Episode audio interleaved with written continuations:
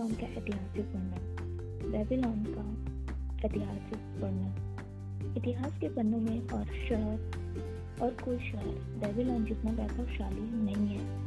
इसका नाम सुनते ही हमारे सामने दौलत और वैभव की तस्वीर खींच जाती है। जहाँ सोने और रत्नों का भरपूर खजाना था। स्वाभाविक है कि यह सुनकर हम सोचेंगे कि शायद यह समृद्ध शहर किसी उष्णकटिबंधीय भूमि पर स्थित होगा। जहाँ जंगलों और खदानों जैसे प्रचुर प्राकृतिक संसाधन होंगे, परंतु यह सच नहीं है। दरअसल यह यूफ्रेटस नदी के किनारे पर स्थित था। यह एक सपाट और शुष्क घाटी में स्थित था, जहाँ ना तो जंगल थे, न ही खदाने।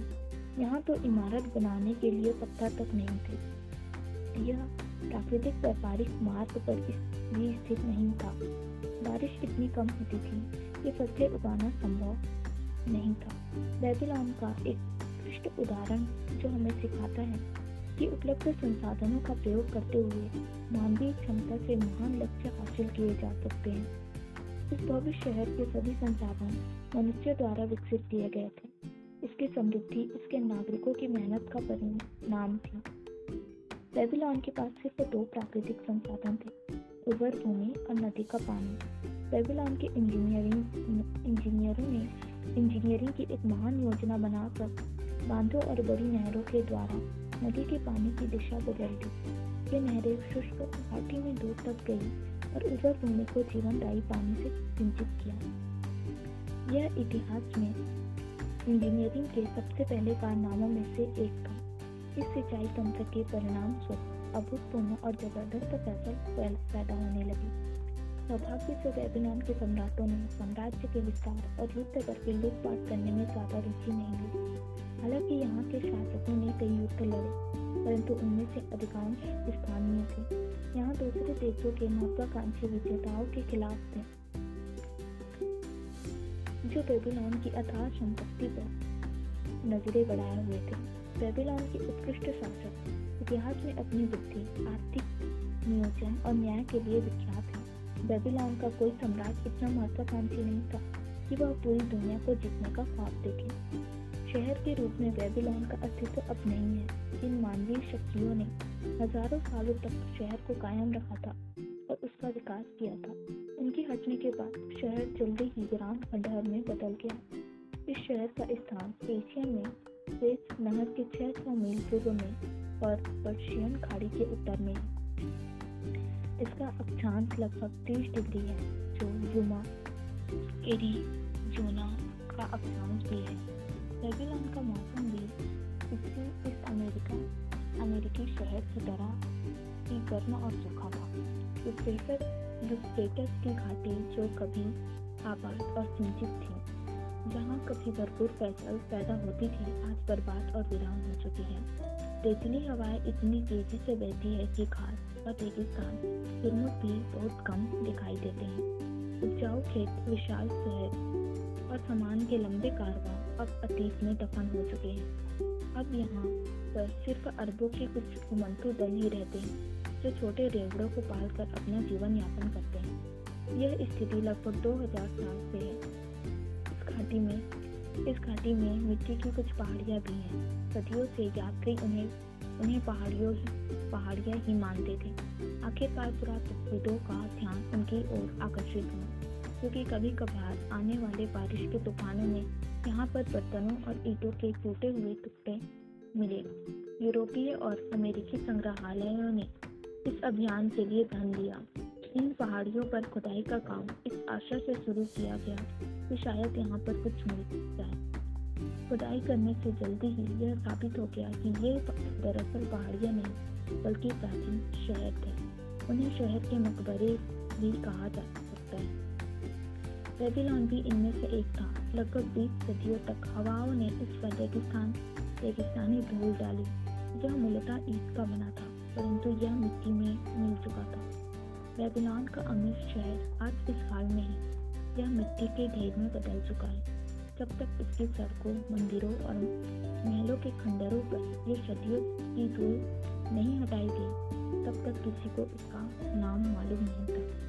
कई वैज्ञानिक मानते हैं कि बेबीलोन और इस घाटी के अन्य शहरों की सभ्यता दुनिया की सबसे पुरानी सभ्यता है, जिसका निश्चित उल्लेख मिलता है।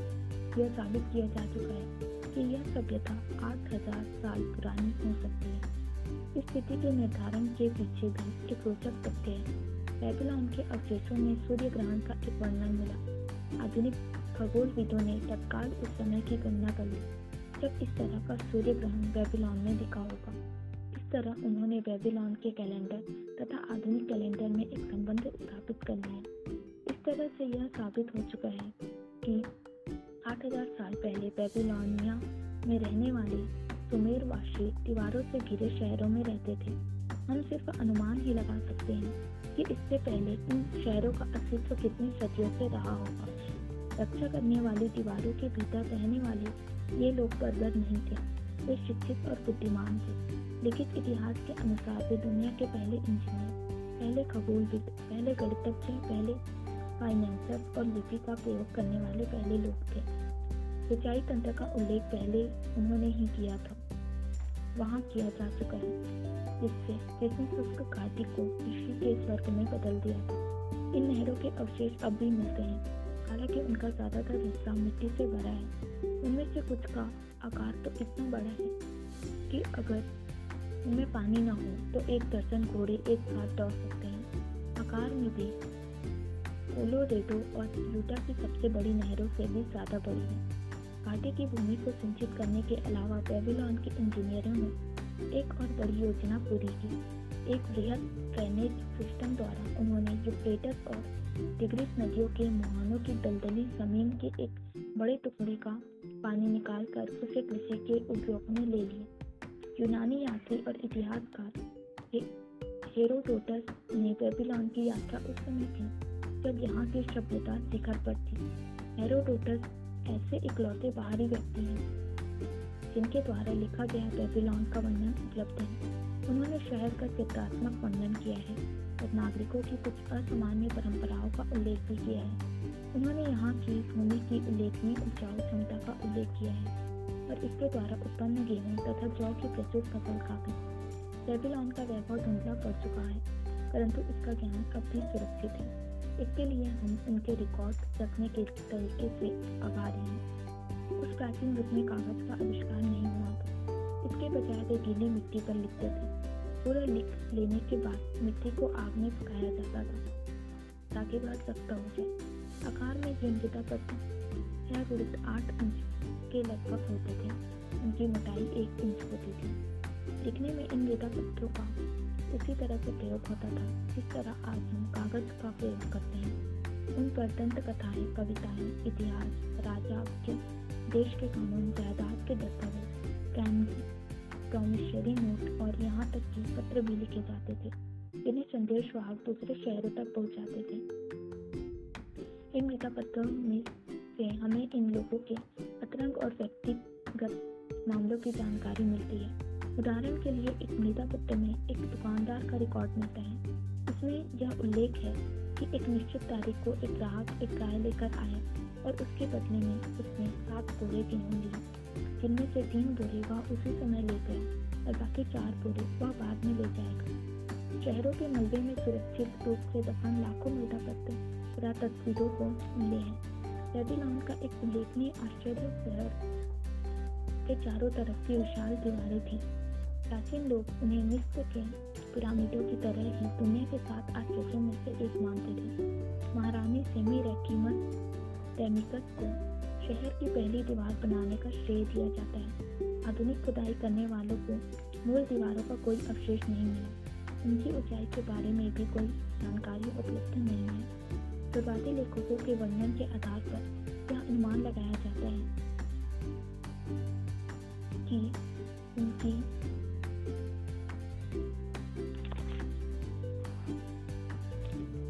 उनकी ऊंचाई पचास से साठ फुट के बीच होती होगी। इसमें बाहरी और जली हुई ईटें थी और पानी की गहरी खंडक बनाकर सुरक्षा का अतिरिक्त प्रबंधन किया गया था। बाद वाली मशहूर दीवारें लगभग 600 ईसा पूर्व में सम्राट नाबो पोलेसर ने बनवाना शुरू की थी।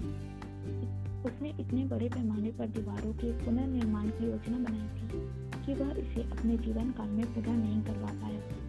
यह काम उसके पुत्र नेबूसैडनेजर ने पूरा किया, जिसका नाम बाइबल के इतिहास में पाया जाता है। इन बात वाली दीवारों की ऊंचाई और लंबाई अविश्वसनीय थी। विश्वसनीय सूत्रों के अनुसार वे 160 फुट ऊँची थी, यानी किसी आधुनिक ऑफ़िस की पंद्रह मंजिल की इमारत बराबर ऊँची। उनकी कुल लंबाई 9 से 11 मील के बीच होगी। दीवारों का ऊपरी हिस्सा इतना चौड़ा था कि वह छह घोड़ों का रथ उस पर आसानी से चल सकता था। इस विराट तंत्र का बहुत कम अवशेष मिला। सिर्फ़ नींव और खंडक बचे हैं। प्रकृति के कहर के अलावा अरब वासियों ने इसकी ईट निकाल ली ताकि उनका प्रयोग करके दूसरी जगह पर इमारत बना सके। इस तरह ये दीवारें अब पूरी तरह नष्ट हो चुकी हैं। बेबीलोन की दीवारों पर लगभग हर विजेता की सेना ने आक्रमण किया। बहुत से राजाओं ने बेबीलोन की घेराबंदी की, परंतु उन्हें हमेशा असफलता ही हाथ लगी। उस समय की आक्रमणकारी सेना को हमें कम नहीं आंकना चाहिए। इतिहासकार बताते हैं कि उनमें इसमें आमतौर पर दस हज़ार घुड़सवार, पच्चीस हज़ार रथ पैदल सैनिकों की बारह सौ रेजिमेंट होती थी। इनमें से हर रेजिमेंट में एक हज़ार सैनिक होते थे। अक्सर युद्ध के समान और रास्ते में सेना के भोजन की व्यवस्था करने में दो तीन साल की तैयारी की ज़रूरत पड़ती थी। बेबीलोन का शहर किसी आधुनिक शहर की तरह व्यवस्थित था यहाँ पर सड़कें और दुकानें थी। फेरी वाले अपना सामान रिहायशी इलाकों में बेचा करते थे। पुजारी भव्य मंदिरों में पूजा अर्चना करते थे। शहर के भीतर शाही महिलाओं के लिए एक आंतरिक परपोटा था, जिसकी दीवारें शहर की दीवारों से भी ज़्यादा ऊँची थी। बेबीलोन के निवासी कलाओं में निपुण थे। इनमें स्थापत्य कला, चित्रकला, बुनाई, सोने का काम और धातु के हथियारों तथा कृषि उपकरणों का निर्माण प्रमुख थे उनके आभूषण, निर्माताओं के बने अधिकांश आभूषण कलात्मक थे आभूषणों के कुछ नमूने बेबीलोन के अमीर नागरिकों की कपड़ों में से मिले हैं और संसार के दिलचस्प संग्रहालयों में देखने के लिए रखे गए जब बाकी की दुनिया पत्थर की नोक वाली कुल्हाड़ी से पेट काट रही थी, या पत्थर की नोक वाले बालों से शिकार कर रही थी और तीरों से लड़ रही थी। तब बेबीलोन के निवासी धातु की कुल्हाड़ियों और बालों और तीरों का प्रयोग कर रहे थे। बेबीलोन के लोग चतुर फाइनेंसर और व्यापारी थे। उपलब्ध प्रमाणों के आधार पर वे धन के मूल आविष्कारक थे और इसका आदान प्रदान करते थे। इसके अलावा वे प्राइमरी नोट्स और जायदाद के लिखित टाइटल्स के भी आविष्कारक थे बेबीलोन में शत्रु सेनाएँ पाँच सौ वर्ष ईसा पूर्व तक कभी प्रवेश नहीं कर पाए जब शत्रु सेनाओं ने नगर में प्रवेश किया, तब भी दीवारें को नहीं जीत पाए बेबीलोन के पतन की कहानी बहुत असामान्य है। उस समय के महान विजेता साइरस उस समय के महान विजेता साइडस ने बेबीलोन पर हमला करने की योजना बनाई।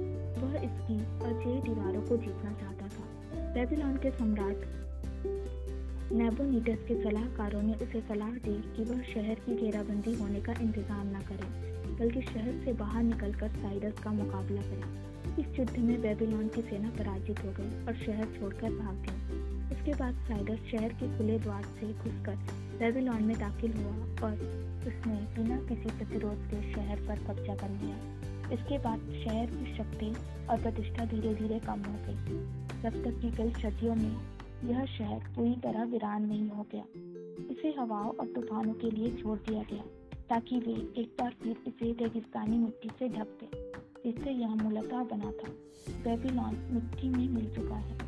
अब इसका पुनरुत्थान कभी नहीं हो सकता, परंतु सभ्यता इसकी बहुत बड़ी है समय ने इसके मंदिरों की गर्विली दीवारों को मिट्टी में मिला दिया है परंतु बेबीलोन का ज्ञान आज भी कायम है।